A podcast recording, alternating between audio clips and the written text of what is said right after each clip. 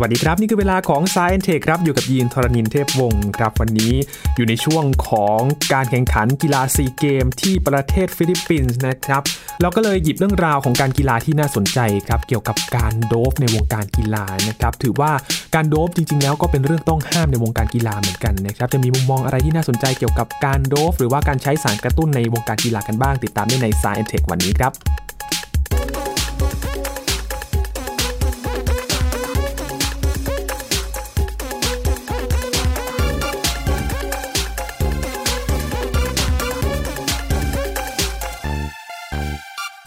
ช่วงนี้ก็ถือว่าต้องส่งแรงเชียร์แรงใจไปให้กับทัพนักกีฬานะครับที่ไปแข่งขันกีฬาซีเกมที่ประเทศฟิลิปปินส์นะครับที่เป็นเจ้าภาพในครั้งนี้เรื่องของการกีฬาครับเรามีมุมมองเกี่ยวกับวิทยาศาสตร์ที่จะมาชวนคุณผู้ฟังนะครับได้ติดตามกันนั่นก็คือการใช้สารกระตุ้นครับคุณผู้ฟังครับมีมุมมองอะไรที่น่าสนใจและมาดูเบื้องลึกเบื้องหลังของการโดปนะครับเป็นคำที่เราเรียกกันง่ายๆนะครับการโดปยาในวงการกีฬานะครับจะเป็นยังไงติดตามกับอาจารย์ปัญชาธนบุญสมบัตินะครับสวัสดีครับอาจารย์ครับสวัสดีครับยีนครับสวัสดีครับท่านผู้ฟังครับเรื่องของการโดปยาจริงๆก็เป็นที่พูดถึงมานานแล้วนะครับอาจารย์ครับคือคำนี้เนี่ยเดี๋ยวต้องนิยามให้ชัดเจนตั้งแต่ต้นรายการนะฮะแต่ก่อนอื่นต้องต้องพูดอย่างนี้บอกว่ามันเริ่มต้นมานะครับตั้งแต่การมีการแข่งขันกีฬานะครับเพราะถ้าดูประวัติศาสตร์นี่เอ่อถ้าเกิดเป็นเป็นเป็นฝรั่งใช่ไหมฮะก็เขาก็จะพูดถึงนั่งยุคกรีกยุคโรมันอะไรอย่างเงี้ยนะฮะตอนนั้นก็โดปกันแล้วนะครับก็คือมีการใช้สารสกัดจากเห็ดหรือเม็ดพืชนะฮะเพื่อเพิ่มสมรรถภาพนะฮะแน่นอนว่าถ้าเกิดว่าเพิ่มสมรรถภาพคือให้แข็งแรงขึ้นให้อึดขึ้นอะไรต่างๆเนี่ยมันมันก็มีโอกาสชนะมากขึ้นใช่ไหมครับทีนี้ถ้าเกิดว่าเป็นการแข่งขันอย่างเช่นเคยเห็นหนังเก่าๆไหมฮะถึงว่าพวกโรมันนี่นะฮะเขาใช้พวกรถม้าเนาะเป็นเป็นรถศึกไงแล้วก็แข่งกันเลยแบบเนี้ยนะฮะอย่างก็ต้องโดปที่ม้าถูกไหมอ่าโดปที่ม้านะครับเพิ่มกำลังให้ม้าแต่ถ้าในสมัยนี้นี่จะกลับกันกลับนะฮะกลับกันคืออย่างนี้เออบางทีอาจจะไม่โดปม้าตัวที่อยากให้ชนะแต่ว่าไปโดปอ่ะต้องฟังให้ดีนะฮะไปไปให้ยากับไอ้ตัวที่ไม่อยากให้ชนะให้มันกำลังตกลงไปมอมยาอะไรมอมยามันทำนองนั้นนะฮะเรียกว่าโดปเหมือนกันซึ่งเดี๋ยวจะขยายความเพราะว่าโดปเนี่ยในภาษาอังกฤษนี่จะกว้างกว่าภาษาไทยนะครับทีนี้ถ้าเกิดว่าเป็นยุคที่มาใกล้เราหน่อยนะครับถ้าไม่ใช่ปัจจุบันเนี่ยก็มีมาตลอดช่วงระยะเวลาการแบบตั้งแต่มีมนุษย์แข่งขันกันเนี่ยฮะกีฬาเนี่ยครับอย่างทั้งที่อังกฤษนี่นะเมื่อสักร้อยกับสองร้อยปีก่อนนี่นะฮะหนึ่งพันแปดร้อยเจ็ดเนี่ยมันมีการแค่แข่งเดินทนเนาะว่าใครเดินได้ไกลกว่ากันนี่ฮะแน่นอนว่าใครที่สามารถที่จะเรียกว่าอดนอนได้มากกว่าก็ย่อมที่จะมีโอกาสได้เดินได้ไกลกว่าถูกไหมอย่างนี้เป็นต้นนะฮะก็มีการใช้สารเนี่ยที่มันมาจากสกัดจากฝิ่นอะไรแบบนี้นะฮะที่อังกฤษก็เรียกว่าเป็นสารโดปแบบหนึ่งได้เหมือนกันให้ตื่นตัวให้ตื่นตัวแต่เวลาตามหลักฐานคือไม่นอนตลอดยี่สิบสี่ชั่วโมงเลยเดินแบบเดินอึดมากอยู่ไม่ได้ครับอาจารย์ใช่ใช่ใช่ทีนี้ต้องเคลียร์ตั้งแต่ต้นก่อนนะครับยีนครับยินครับเวลาพูดเรื่องการโดปเนี่ยเราก็มักนึกถึงสารกระตุ้นใช่ไหมใช่ให้มีความแข็งแรงมากขึ้นเลยแต่เอาเข้าจริงแล้วนะครับถ้าเป็นการกีฬานี่ครับยินคำว่าการโดปเนี่ยนะฮะถ้าเกิดว่าเป็นเป็นนิยามขององค์กรต่อต้านการใช้สารต้องห้ามโลกเลยนะครับ World Anti-Doping Agency นะครับเขาจะนิยามกว้างกว่าสารนะครับยินคือไอตัวสารเองเนี่ยนะครับถ้ามาใช้ก็เรียกการโดปอ่าอันนี้อันนี้ภาษาไทยนี่มันชัดเจนใช่ไหมโดปก็คือเหมือนกับกินเข้าไปให้มันคึกคักขึ้นฉีดเข้าไปให้คึกคักขึ้นอะไรอย่างเงี้ยนะฮะหรือว่าให้ให้อึดขึ้นนะฮะให้มีเม็ดเลือดแดงไปแบบพาออกซิเจนมามากขึ้นเดี๋ยวจะพูดรายละเอียดต่อไปนะครับแต่ทีนี้องค์กรนี้นะครับเขาเขามองว่าอย่างนี้คำว่าการไอ้โดปปิ้งเนี่ยนะฮะในภาษาอังกฤษเนี่ยมองกว้างกว่าเลยคือนอกจากใช้สารเนี่ยสมมติว่าไปเจอว่านักกีฬานะครับมีสารต้องห้ามในครอบครองก็ถือว่าเป็นโดปปิ้งแบบนึงหรือเปล่านะอ่าคือตีความที่มันกว้างเหมือนหมายถึงว่าคุณจะได้แบบไม่ไม่ไม่ไม่เลี่ยงบาลีไงว่าโอ้เนี่ยมีสารแต่ไม่ใช้นะหรือเปล่านะอันนึงหรือเปล่านะพกเฉยๆใช่หรือพยายามค้าสารต้องห้ามครับอ่าก็โดนเหมือนกันอ่าก็ถือว่าคุณมีเจตนาไม่ไม่บริสุทธิ์ไงนะสมมติว่าเกิดอาจจะเป็นโค้ชหรือเป็นอะไรในทีมคนในทีมนี้มั้ยเพราะว่าถ้าเกิดมีปั๊บเนี่ยมันก็ต้องมีคนใช้แน่นอนอยู่แล้วแม้ว่าจะไม่เจอว่าใครยังใช้เนี่ยแต่ว่ามันส่อไงส่อพิรุธอย่างนี้ครับนะหรือการพยายามแทรกแซงกระบวนการควบคุมการใช้สารต้องห้ามสมมติว่าจะมีกระบวนการบางอย่างเพื่อตรวจสอบต่างๆเนี่ยแล้วพยายามเข้าไปแทรกแซงใช้อำนาจบางอย่างเนี่ยก็ถือว่าคุณเข้าข่ายนะฮะผิดเหมือนกันหรือแม้แต่ความพยายามในการหลีกเลี่ยงไม่อยากตรวจถูกตรวจสอบเช่นสมมติว่าเอาละคุณต้องมาตรวจเลือดตรวจปัสสาวะต่างๆนี่ฮะเอาใบเบี่ยงบอกว่าไม่ว่างบ้างอะไรบ้างถ้าทำมากกว่าจำนวนครั้งที่กำหนดไว้อันนี้เข้าข่ายผิดกฎหมดเลยนะครับซึ่งถ้าจะเรียกง่ายๆคือถ้าเรียกยาวๆก่อนนะฮะคือการฝ่าฝืนกฎต่อต้านการโดปanti-doping rule violation อันนี้คือความหมายชัดเจนแต่ถ้าเรียกง่ายๆคือเป็น doping ได้เหมือนกัน oh. นะครับเพราะฉะนั้น ภาษาอังกฤษภาษาไทยจะไม่เท่ากันเป๊ะๆภาษาไทยจะเน้นไปที่ตัวสารนะครับแล้วก็เอาสารมาใช้กับตัวร่างกายแต่ว่าโดปปิ้งในภาษาอังกฤษเนี่ยจะกว้างเลยไปถึงทั้งตัวสารและกระบวนการวิธีการต่างๆนะครับค่อนข้างจะให้เข้าใจตรงกันก่อนนิดนึงกรอบกว้างกว้างกว่าใช่เพื่อเพื่อให้แบบว่าเออเข้าใจว่าน่าจะแบบนี้ไงคือมันก็เป็นคนทั่วโลกกันเนาะเวลาแบบสมมติว่ามีอะไรที่มันเกี่ยวข้องกับไม่ค่อยชอบมาพากลเนี่ยก็จะเรียกบาลีเอามีสารแต่ไม่ได้ใช้นึกภาพไหมถ้าอย่างนี้มันก็ทำอะไรเขาไม่ได้แต่ว่าถ้าเกิดว่าเราเอ่อทางองค์กรเนี่ยเขานิยามให้กว้างไว้เนี่ยก็เล่นงานได้อ้าวคุณคุณไม่ใช้แล้วคุณมีทำไมนึกภาพไหมก็โดนด้วยนะครับโอ้นะครับกลายเป็นว่าตอนนี้เนี่ยเรื่องของการใช้สารกระตุ้นการโดปยาเนี่ยก็ค่อนข้างจะตรวจเรียกว่ารัดกุมมากขึ้นนะครับมากขึ้นครับแน่นอนครับเพื่อความยุติธรรมในการแข่งขันกีฬาครับครับแล้วก็มีเคยมีการสำรวจนะครับองค์กรเดียวกันนี้นะก็สำรวจว่าอย่างปีสองพันสิบเอ็ดเนี่ยจริงๆก็คงสำรวจเป็นระยะนะครับพบว่านักกีฬาประมาณสักเกิน สามสิบเปอร์เซ็นต์ เนี่ยอย่างน้อยเคยใช้เรียกว่าสารกระตุ้นนะครับในช่วงที่เป็นนักกีฬาอาชีพอยู่แน่นอนว่าอาจจะไม่ได้ใช้ตอนที่เป็นตอนแข่งขันอาจจะใช้ตอนฝึกอะไรต่างแต่ว่าตอนแข่งขันก็คงอาจจะเรียกไม่ได้สำหรับบางคนใช่ไหมนะฮะก็ตัวเลขบางบางที่เขาศึกษากันมาบอกว่าอาจจะสูงกว่านี้อีกนะฮะอาจจะถึง สี่สิบสี่เปอร์เซ็นต์ สี่สิบสี่เปอร์เซ็นต์ ก็เยอะนะหมายถึงว่าหนึ่งร้อยคนก็สี่สิบสี่คนคือเกือบครึ่งนะนะครับทีนี้ยีนครับลองถามยีนแบบชาวบ้านชาวบ้านเลยหรือคนทั่วไปที่อาจจะไม่ได้เกี่ยวกับกีฬาโดยตรงเหมือนเป็นนักดูใช่ไหมหรือกีฬาบางอย่างก็ปกติก็ดูบ้างครับแต่ว่าก็ไม่ได้ติดตามขนาดนั้นเป็นคน เป็นคนลุ้นครับก็เลยไม่กล้าดู โอเคครับยินว่าทำไมการโดปนี่ถึงเป็นเรื่องต้องห้ามเออถึงใช้ใช้คำว่าสารต้องห้ามหรือว่าอะไรเงี้ยนะครับอย่างที่ยินบอกอาจารย์ไปเมื่อสักครู่ก็คือว่าเพื่อความยุติธรรมในการแข่งขันเออมันไม่แฟร์ใช่ไหมไม่แฟร์สปิริตการกีฬาก็ควรจะแข่งขันกันด้วยการฝึกฝนใช่ความมุ่งมั่นนะของร่างกายใช่อันนั้นก็เป็นมุมหนึ่งเป็นเป็นมุมเชิงสปิริตเป็นเชิงปรัชญาเลยล่ะปรัชญาการกีฬาคุณต้องแข่งด้วยความเป็นธรรมแต่ก็มีอีกมุมหนึ่งนะครับคือแน่นอนว่าทุกอย่างนี่มันมันไม่มีใครเลยได้มาฟรีๆเอ่อพวกสารต้องห้ามเหล่านี้เนี่ยใช้ระดับหนึ่งเนี่ยก็อาจจะช่วยให้เรียกว่าแข็งแรงขึ้นอึดขึ้นนะครับหรือว่ามีอะไรบางอย่างที่เพิ่มเติมขึ้นแต่ถ้าใช้ติดต่อกันมากๆหรือว่าเอ่อนานๆหรือว่าใช้กันมากเกินขีดจำกัดแน่นอนว่าส่งผลเสียต่อร่างกายเพราะมันไม่สารธรรมชาติแท้ๆกันหรือเปล่านะถึงว่าไหมฮะหรือบางอย่างเป็นธรรมชาติแท้ๆเนี่ยเดี๋ยวเล่าให้ฟังต่อไปไม่ได้การใช้เม็ดเลือดแดงตัวเองเนี่ยก็มีมีผลเสียได้เหมือนกันเดี๋ยวเล่าให้ฟังว่าเป็นยังไงนะครับดังนั้นในในแง่ของจิตวิญญาณการกีฬาเนี่ยนะครับการโดปเนี่ยก็คือไม่แฟร์อย่างที่ยีนบอกสั้นๆเลยแต่ว่าถ้ามองแง่ตัวนักกีฬาเองแล้วเนี่ยก็ไม่ดีต่อตัวเองดังนั้นก็เป็นการห้ามเหมือนคนแบบว่าต้องใส่หมวกกันน็อกไงคนก็ถามว่าไม่เป็นไรเรื่องหัวเขาไม่ได้สิมันทำให้คุณเดือดร้อนนะเพราะถ้าเกิดคุณไม่สบายไปเข้าโรงพยาบาลเนี่ยรัฐก็ต้องเสียค่าใช้จ่ายใช่ไหมหมอต้องเสียเวลามาดูแลคุณพยาบาลเสียเวลาดูแลคุณแทนที่จะเอาเวลาไปดูแลคนอื่นได้เนื่องพัฒนาศักยภาพอย่างอื่นใช่ไหมใช่ไหมลองนึกถึงเงี้ยสมมติว่ามีคนมาเถียงบอกว่าทำไมต้องมามาให้เราใส่หมวกกันน็อกด้วยเมื่อมันเป็นหัวของเราเราจะล้มฟาดแล้วก็เจ็บเองใช่ถูกแต่ตอนรักษาตอนคนพาคุณไปโรงพยาบาลเนี่ยมันจะเสียมากกว่านั้นมันเสียทรัพยากรมันทำให้รถติดต่างๆเยอะแยะไปหมดเลยถูกไหมฮะครับคือต้องมองภาพใหญ่ให้เป็นด้วยนะครับครับอาจารย์ครับทีนี้การโดปเนี่ยเขาจะโดปกันยังไงแล้วไปช่วย อ, อะไรกันบ้างเอาเอาเอาตัวอย่างที่เห็นได้ชัดๆนะยินว่ากีฬาที่ต้องใช้กำลังมากๆใช่ไหมบ้างครับแบบต้องใช้แบบพละกำลังเยอะเลยนะครับยกน้ำหนักยกน้ำหนักนี่แน่นอนเนอะมวยมวยนี่ก็ใช่ใช่ไหมมวยมวยปล้ำมวยพวกนี้นะฮะหรือกีฬาที่แบบวิ่งระยะสั้นก็ต้องใช้กำลังแบบมันมากๆเลยใช่ไหมครับใช้ความเร็วเห็นชัดมากดังนั้นเนี่ยเอ่อการโดปนะฮะหรือการใช้สารไอ้ต้องห้ามพวกนี้เนี่ยก็คือเพื่อที่จะเพิ่มพวกกล้ามเนื้อให้มากขึ้นมวลกล้ามเนื้อมากขึ้นแข็งแรงขึ้นนะครับแล้วก็สารที่แบบว่าเป็นดาวเด่นเขานี่เขาเรียกว่ากลุ่มนี้เขาเรียก anabolic steroid กับสาร steroid นะเพิ่มกล้ามเนื้อนะครับทีนี้ anabolic steroid เนี่ยมันจะมีหลายชนิดนะครับแต่ว่าชนิดที่เรียกว่าที่ใช้กันส่วนใหญ่เนี่ยมันจะเป็นฮอร์โมนเพศชายเทสโทสเตอโรนนะครับเทสโทสเตอโรนเทสโทสเนี่ยมาจากคำว่า testis ที่แปลว่าอันทะนั่นเองคือเพศชายแน่นอนนะครับก็สังเคราะห์ได้ในปีพ.ศ.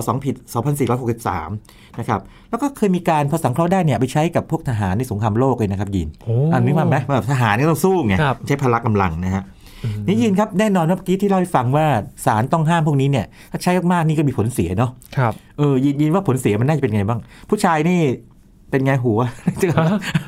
ผมร่วงเหรอครับหัวหัวล้านได้นะครับคือสังเกตไหมว่าไอไอไออาการหัวล้านเนี่ยส่วนใหญ่ก็เกิดจากเกิดเกิดกับผู้ชายคือเทียบกันนะฮะระหว่างผู้ชายผู้หญิงเนี่ยผู้ชายเป็นมากกว่าเป็นฮอร์โมนเพศชายไงใช้มากไปก็หัวล้านคือนอกจากคุณคุณได้กล้ามเนื้อมาก็จริงเนี่ยแต่หัวล้านนะคือจริงๆเรามีฮอร์โมนเพศชายปกติอยู่แล้วแหละมันก็มีเปอร์เซ็นต์ที่มันจะมีที่มันจะเป็นกันอยู่แล้วใช่ทีนี้คุณใส่มันมากเกินไปไปเร่งให้มันยิ่งหนักเข้าไปอีกคุณได้อย่างอาจจะเสียหลายอย่างนึกออกไหมนะครั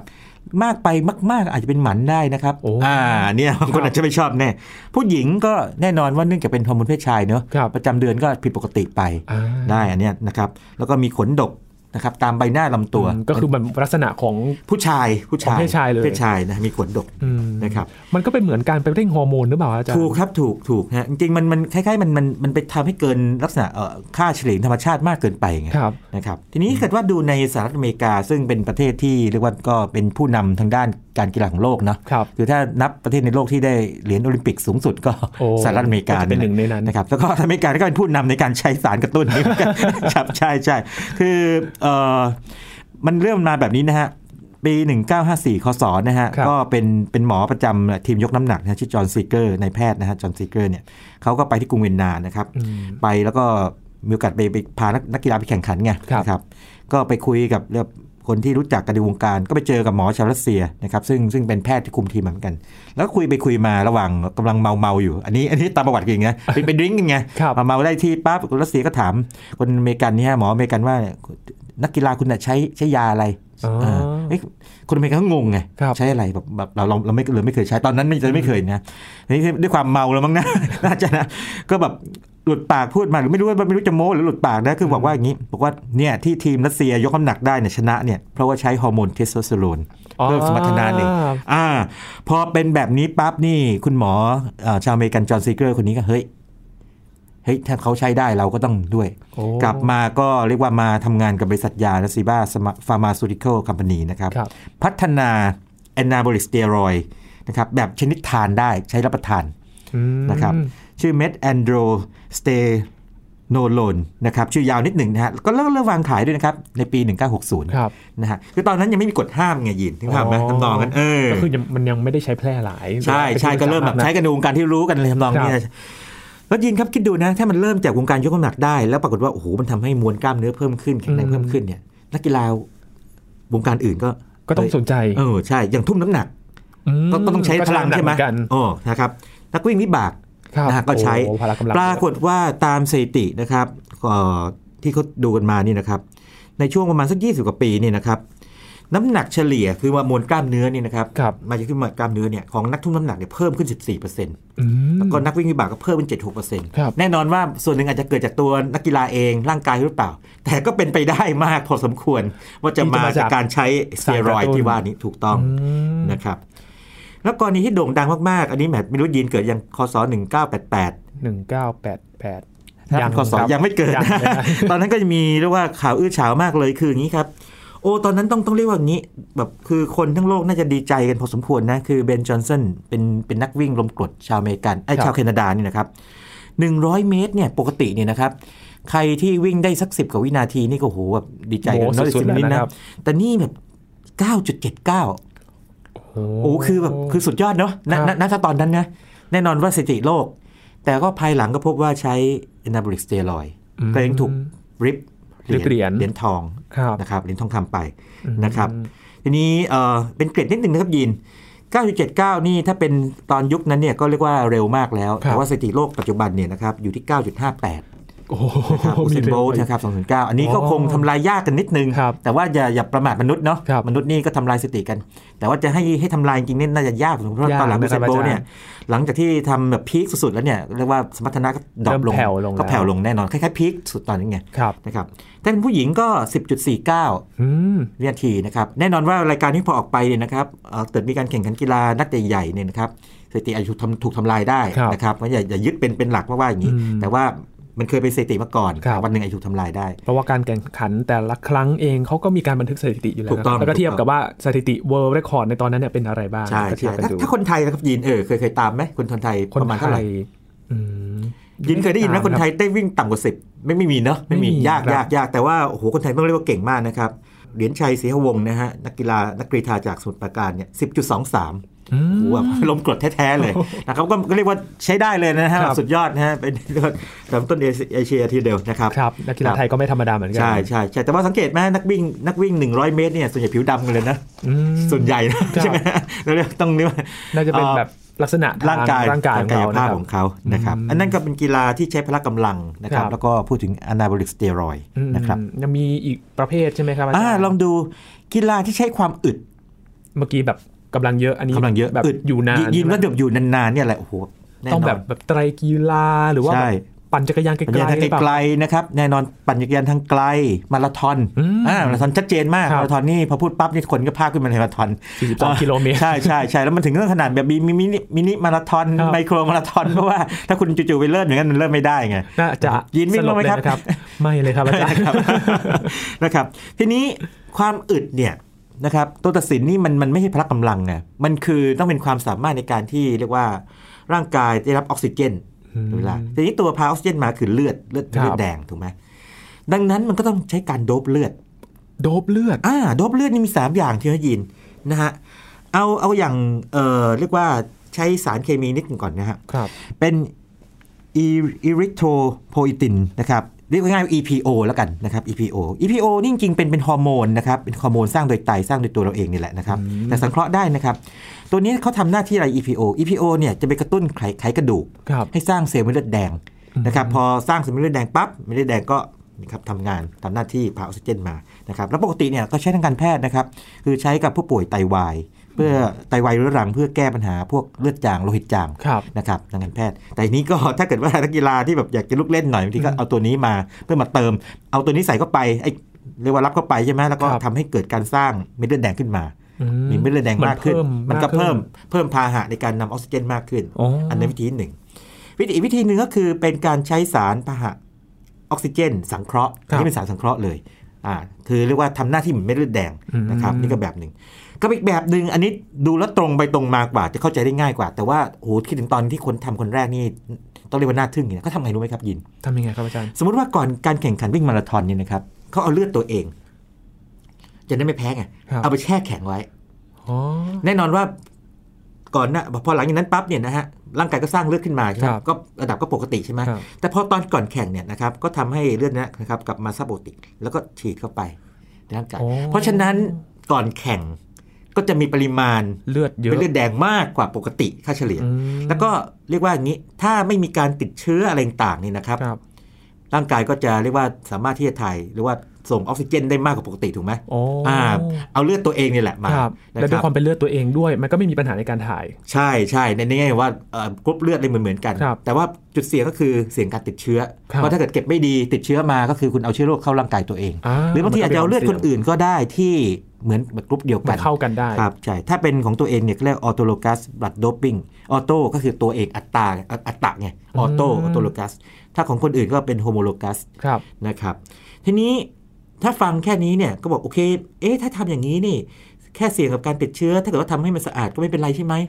คำตอบอาจจะไม่นะยินคิดดูได้ยินถ้าเกิดว่าปกติร่างกายเรามีปริมาณเลือดสักค่าหนึ่งนะแล้วเราใส่มันมากเกินไปเนี่ยหัวใจก็ต้องทำไงทำงานหนักมากขึ้นใช่ถ้าเกิดเป็นนักกีฬาที่แข็งแรงหน่อยแล้วก็ฝึกมาดีก็อาจจะไม่เป็นไรแต่ถ้าเกิดว่าเกิดมีเรียกว่าภาวะอะไรบางอย่างไม่เหมาะสมหรือมันหนักเกินไปเนี่ยทำ, ทำงานหนักมากขึ้นหัวใจก็วายได้นะครับ oh. ถูกไหมครับครับอ่าเพราะฉะนั้นเนี่ยอย่างที่บอกไงคือเรื่องการที่ว่าต่อต้านการโดปเนี่ยมันมันไม่ใช่แค่ว่าเรื่องสปิริตการกีฬาอย่างเดียวนะว่าคุณเอาเปรียบแต่ว่ามันทำอาจจะทำร้ายร่างกายของนักตัวนักกีฬาเองมันเหมือนเป็นการฝืนธรรมชาติร่างกายตัวเองถูกต้องถูกต้องถูกต้องถูกต้องแต่นี้มันมันก็อีกก็เลยนะมนุษย์เราเนี่ยชื่อเสียงเนาะชื่อเสียงแล้วก็เรื่องของเอ่อรางวัลต่างๆนะครับถ้าเกิดว่าเอางี้ถ้าเกิดว่าเป็นนักกีฬาที่ฝึกด้วยตัวเองแล้วแบบว่าได้ได้รางวัลมาแล้วก็ไปเป็น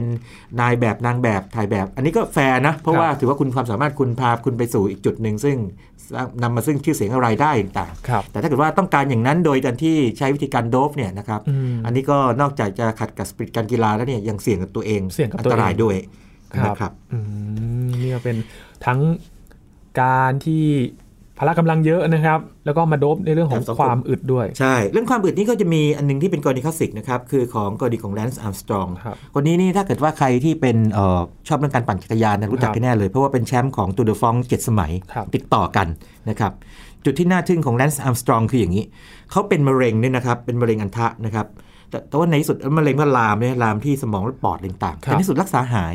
รักษาหายไม่พอเนี่ยแถมยังเป็นแชมป์ไอ้ตูร์เดอฟองเจ็ดสมัยตูร์เดอฟองนี่ไม่ธรรมดานะครับเป็นการแข่งทางไกลมากไกลมากนะครับรอบฝรั่งเศส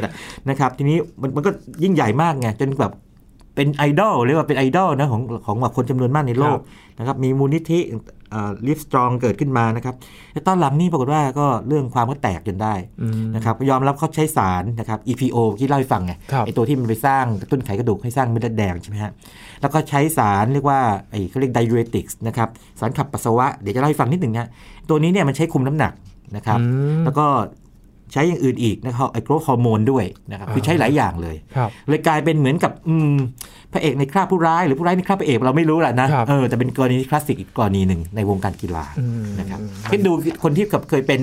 แชมป์ตั้งเจ็ดสมัยติดต่อกันในในขณะที่โอ้โหมันเป็นรายการแข่งขันที่ใหญ่ขนาดนี้นะฮะมันใช้สารกระตุ้นแบบนี้นะฮะมันก็เป็นเรื่องที่แบบแป้วนะคือคือคนคนที่อาจจะเรียกว่าชื่นชมอยู่มันก็แบบรู้สึกแบบกักกระอ่วนเนาะรู้สึกใจแป้วไปคือเหมือนกับว่าพอเราเป็นที่รู้จักแต่มันการที่เป็นที่รู้จักมันเป็นช่องทางที่มันอาจจะไม่ค่อยดีสักเท่าไหร่นะอาจารย์มันก็อาจจะทำร้ายตัวเองกลับมาอีกทีหนึ่งก็ได้นะครับอาจารย์ทีนี้เรามีนั่นใช่ไหมพละกำลังใช่ไหมผมแล้วก็เรื่องของความอึดจะมีแบบไหนครับอาจารย์อ่าอันนี้เป็นเป็นอะไรที่ให้ให้มุมมองใหม่เกี่ยวกับการโดปปกติการโดปนี่จะคิดถึงการที่เพิ่มกำลังเพิ่มความอึดใช่ไหมครับแต่ยิ่งลองคิดดูนะอย่างนักกีฬาแม่นปืนยิงธนู ม, มันไม่ต้องใช้พละกำลังหรือความอึดใช่ไหมถูกไหมแต่ใช้ความนิ่ง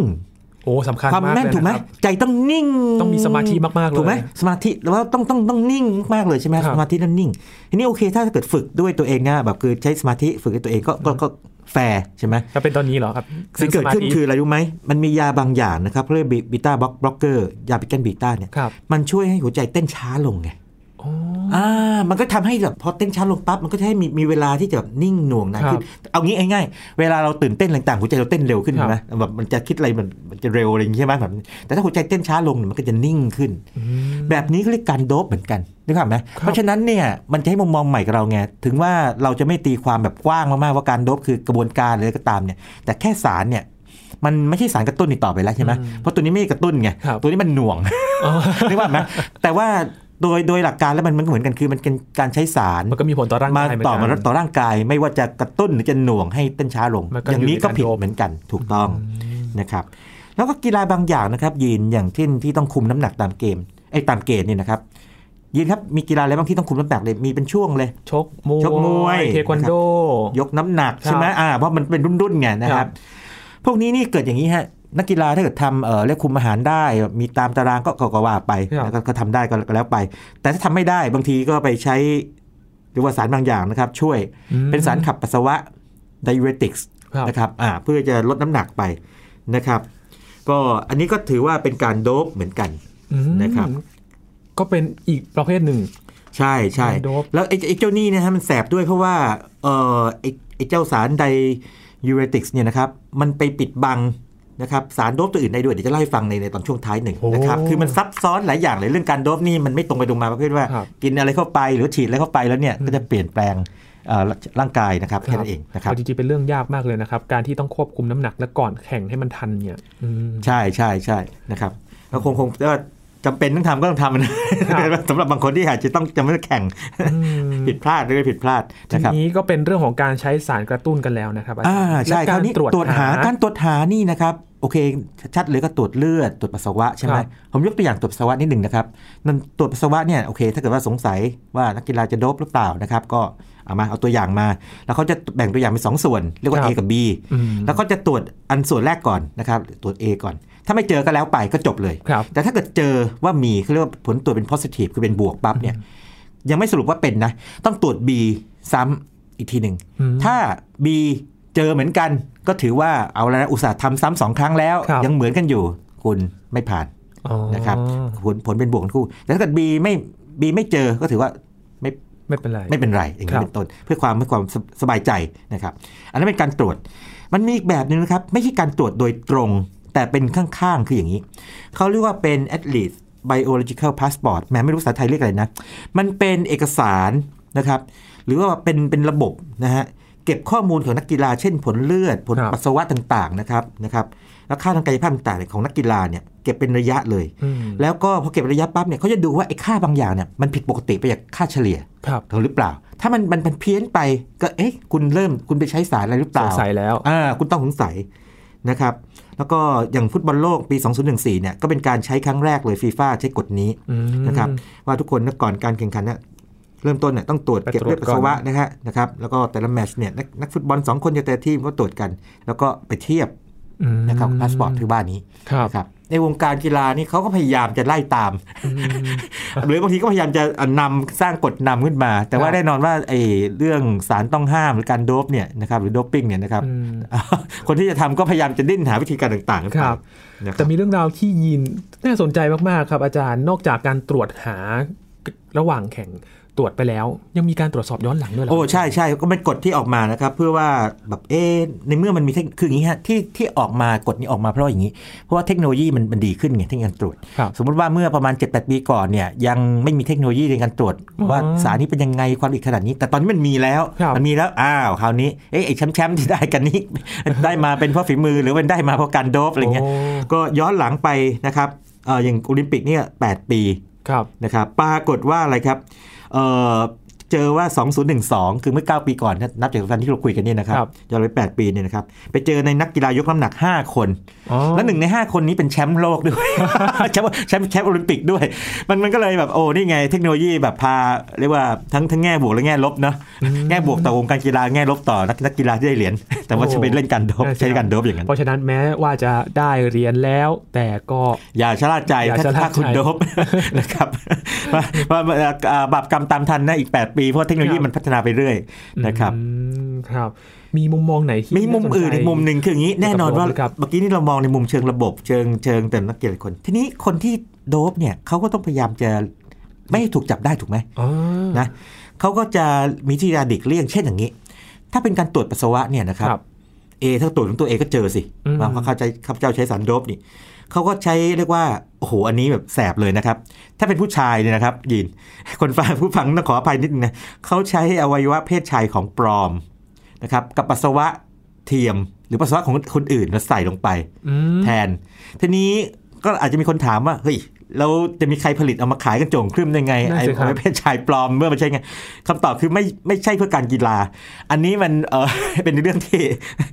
คงไม่เป็นไรมั้งเดี๋ยวนี้ทั้งเยาวชนอาจจะรู้เรื่องพวกนี้กันหมดแล้วคือมนุษย์เราเนี่ยจะมีรสนิยมทางเพศเนี่ยหลากหลายมากบางคนเนี่ยจะมีความสุขทางเพศเนี่ยจากการไปสัมผัสวัตถุอะไรบางอย่างนะครับหรือว่าจับต้องอะไรบางอย่างนะครับหรือเห็นในบางอย่างนี่นะครับเรียกพวกเฟติชนะครับก็คือเอ่อบางคนก็จะสัมผัสว่าอย่างนี้สัมผัสเส้นผมคนมีความสุขทางเพศสัมผัสเสื้อผ้านะครับมีความสุขทางเพศอย่างนี้บางคนก็สัมผัสอวัยวะนะครับความสุขเพศไอ้เจ้าอวัยวะเพศชายปลอมเนี่ยถูกสร้างขึ้นมาเพื่อการนี้อ๋อแต่นักกีฬาเอาไปใช้ในทางนักกีฬาไปใช้อีกทางนึงนะครับแล้วก็คนที่ใช้นี่ไม่ธรรมดาด้วยนะครับโอ้โหเคยเป็นแชมป์โลกเฮฟวีเวทด้วยไมค์ไทสันอ๋อรู้จักไมค์ไทสันนะที่ตัวอาจจะไม่ไม่สูงใหญ่มากแต่โอ้โหชื่อดังเลยเล่นคนอื่นซะล้มกลิ้งนั่นเลยนะฮะไมค์ไทสันนี่เคยใช้อวัยวะเพศชายปลอมเนี่ยนะฮะเรื่องการตรวจโดปก่อนและหลังชกนะครับมิถุนายนสองปีสองพันนะครับเพราะฉะนั้นเรื่องนี้ก็คงไม่ใช่เรื่องเล่นๆแล้วก็ฟังแล้วอาจจะหัวเราะตอนแรกตอนหลังนี่อาจจะอาจจะยิ้มอาจจะแย่นิดโอ้มีอย่างนี้ด้วยเนาะนะครับก็ถือว่าเป็นเรื่องราวของวิวัฒนาการที่เกิดขึ้นนะครับอาจารย์เกี่ยวกับการโดปยังมีมุมมองไหนที่น่าสนใจครับอีกนิดเดียวนะครับคืออย่างกรณีของยาขับปัสสาวะเมื่อกี้ใช่ไหมฮะที่ diuretics เนี่ยนะครับมันนอกจากช่วยลดน้ำหนักกันเนี่ยมันจะช่วยให้ตรวจสารอื่นได้ยากขึ้นแต่คืออย่างนี้ครับบางคนที่กลับไปตั้งต้นนี่ฮะที่ใช้พวก anabolic steroid เนี่ยก็โดปพวกเทสโทสเตอโรนเข้าไปใช่ไหมแต่นี้เวลาตรวจเนี่ยเขาจะไม่ตรวจนี่โดยตรงเขาจะตรวจอัตราส่วนที่เรียกว่าเทสโทสเตอโรนต่อเอพิเทสโทสเตอโรนอัตราส่วน T ต่อ E นะครับแปลว่าอย่างนี้ T ต่อ E เนี่ยมันจะมีค่าค่าหนึ่งสำหรับคนปกตินะครับทีนี้ถ้าเกิดว่าคุณโดปตัว T เข้าไปเยอะคือตัวตัวบนเยอะตัวหารยังเหมือนเดิมเนี่ยค่าก็จะสูงดังนั้นพอโดปตัว T เข้าไปเยอะก็ต้องเติมตัว E เข้าไปด้วยเพื่อให้สัดส่วนอัตราส่วนจะมาหารกันแล้วค่ามันเป็นปกติอ่าก็จะโดปไอ้เจ้าเนี่ยนะครับตัว E เนี่ยเข้าไปนะครับเพื่อที่จะให้เรียกว่าดูปกติดีนะครับก็เป็นการปิดบังพยายามปิดบังแบบนี้นะครับแล้วก็อีกแบบหนึ่งที่นักกีฬาทำก็คือการหลีกเลี่ยงการตรวจสอบเช่นสมมติว่าเอานะมาตรวจสอบกันหน่อยนะครับหลบเลี่ยงตามกฎเกณฑ์ก็คือบอกว่าถ้าคุณเลี่ยงสามครั้งก็ถือคุณเข้าข่ายหลีกเลี่ยงการโดปหรือว่าเป็นโดปปิ้งนะครับตามความหมายกว้างอีกแบบนึงเหมือนกันครับก็เป็นมุมมองแล้วก็เป็นกฎที่ต้องมาควบคุมในขณะนี้ด้วยนะครับเพราะว่ามันเกิดขึ้นแล้วมันมันกลายเป็นว่าหลายๆผู้เข้าแข่งขันเองเขาก็มีการเรียกร้องกันว่าแบบ เอ๊ะมีความยุติธรรมในการแข่งหรือไม่ใช่แล้วก็นั่นก็คือเป็นแบบหลักๆพื้นฐานมากๆเลยซึ่งหลายคนอาจจะรู้แล้วนะครับอาจจะได้ยินมาแล้วนะครับแล้วก็แต่ว่าสมัยใหม่เนี่ยขอเถิมนิดเดียวนะฮะสามสิบวินาทีคืออย่างนี้มันมีอะไรบางอย่างที่คล้ายชื่อยีนคือยีนโดปปิ้งคือปกติเนี่ยนะครับยีนเนี่ยก็เป็นไอ้เป็นหน่วยพื้นฐานทางพันธุกรรมเนาะนะครับซึ่งถ้ามันปกติดีเนี่ยสภาพร่างกายต่างของเราเนี่ยนะพฤติกรรมเรานี่ก็จะปกติดีแต่ถ้าผิดปกติไปเนี่ยนะครับก็จะเกิดโรคเกิดความผิดปกติได้ก็มีการเรียกว่าใช้ยีนบำบัดหรือยีนเทอราปีอันนี้เป็นการแพทย์นะครับเพื่อที่จะใส่ยีนที่ที่ดีเข้าไปเพื่อจะจัดการนะครับทำให้ทดแทนนะครับหรือว่าไปแก้ไขสิ่งที่บกพร่องนะครับในนี้ถ้าเป็นนักกีฬาเนี่ยมีการว่าประมาณกันประเมินกันว่าเอในเมื่อมันช่วยให้ร่างกายนี่แบบดีขึ้นกล้ามเนื้อเพิ่มขึ้นนะครับเพิ่มปริมาณออกซิเจนได้เนี่ยอาจจะมีการทำยีนโดปปิ้งหรือเปล่า oh. นะครับอ่าและตรวจยากนะครับอันนี้ตอนนี้ในเชิงเทคโนโลยีเนี่ยแบบตรวจยากกว่าอย่างอื่นด้วยเพราะว่ามันเป็นเล่นกับรหัสพันธุกรรมของมนุษย์ไงนะครับเป็นอย่างนั้นอันนี้ถ้าเกิดว่ามีความก้าวหน้ายังไงเนี่ยอาจจะทำสักตอนหนึ่งตอนนี้นะฮะเป็นชื่อยีนพอดีเลยนะครับมีความซับซ้อนขึ้นใช่เป็นความซับซ้อนเลยไฮเทคเลยครับอันนี้นะครับก็ทิ้งเอาไว้ว่ามันมีเรื่องพวกนี้ในโลกด้วยนะครับแล้วก็วันหนึ่งถ้าเกิดว่าเป็นข่าวดังขึ้นมามากกว่าปกติเนี่ยครับก็คงมาขยายความกันนะครับครับเป็นเรื่องราวของการใช้สารกระตุ้นของในวงการกีฬานะครับมีหลายอย่างที่ทำให้เราได้รู้จักกันนะครับว่าวงการกีฬาเนี่ยมีเบื้องลึกเบื้องหลังยังไงแต่ก็ยังมีหน่วยงานที่ต้องควบคุมดูแลแน่นอนแน่นอนก็เดี๋ยวหลังการแข่งซีเกมส์หรือว่าไม่ได้โอลิมปิกในปีหน้านี่นะครับในปีสองพันยี่สิบนะครับสองพันยี่สิบเนี่ยก็ลองดูนะครับก็คงจะมีข่าวตามมาอะไรนั้นเป็นระยะเลยนะครับนะครับเป็นความรู้แล้วก็ให้คุณผู้ฟังได้ติดตามแล้วก็ดูเรื่องราวของกีฬาได้อีกมุมหนึ่งได้ให้สนุกขึ้นเกี่ยวข้องกับวิทยาศาสตร์ด้วยนะครับวันนี้ขอบคุณอาจารย์บัญชามากๆเลยครับยินดีมากครับนี่คือ Science Tech วันนี้ครับคุณผู้ฟังติดตามรายการกันได้ที่ ไทย พี บี เอส เรดิโอ ดอท คอม นะครับช่วงนี้ยีนธรณินทร์เทพวงศ์พร้อมกับอาจารย์บัญชาธนบุญสมบัติลาคุณผู้ฟังไปก่อนนะครับสวัสดีครับ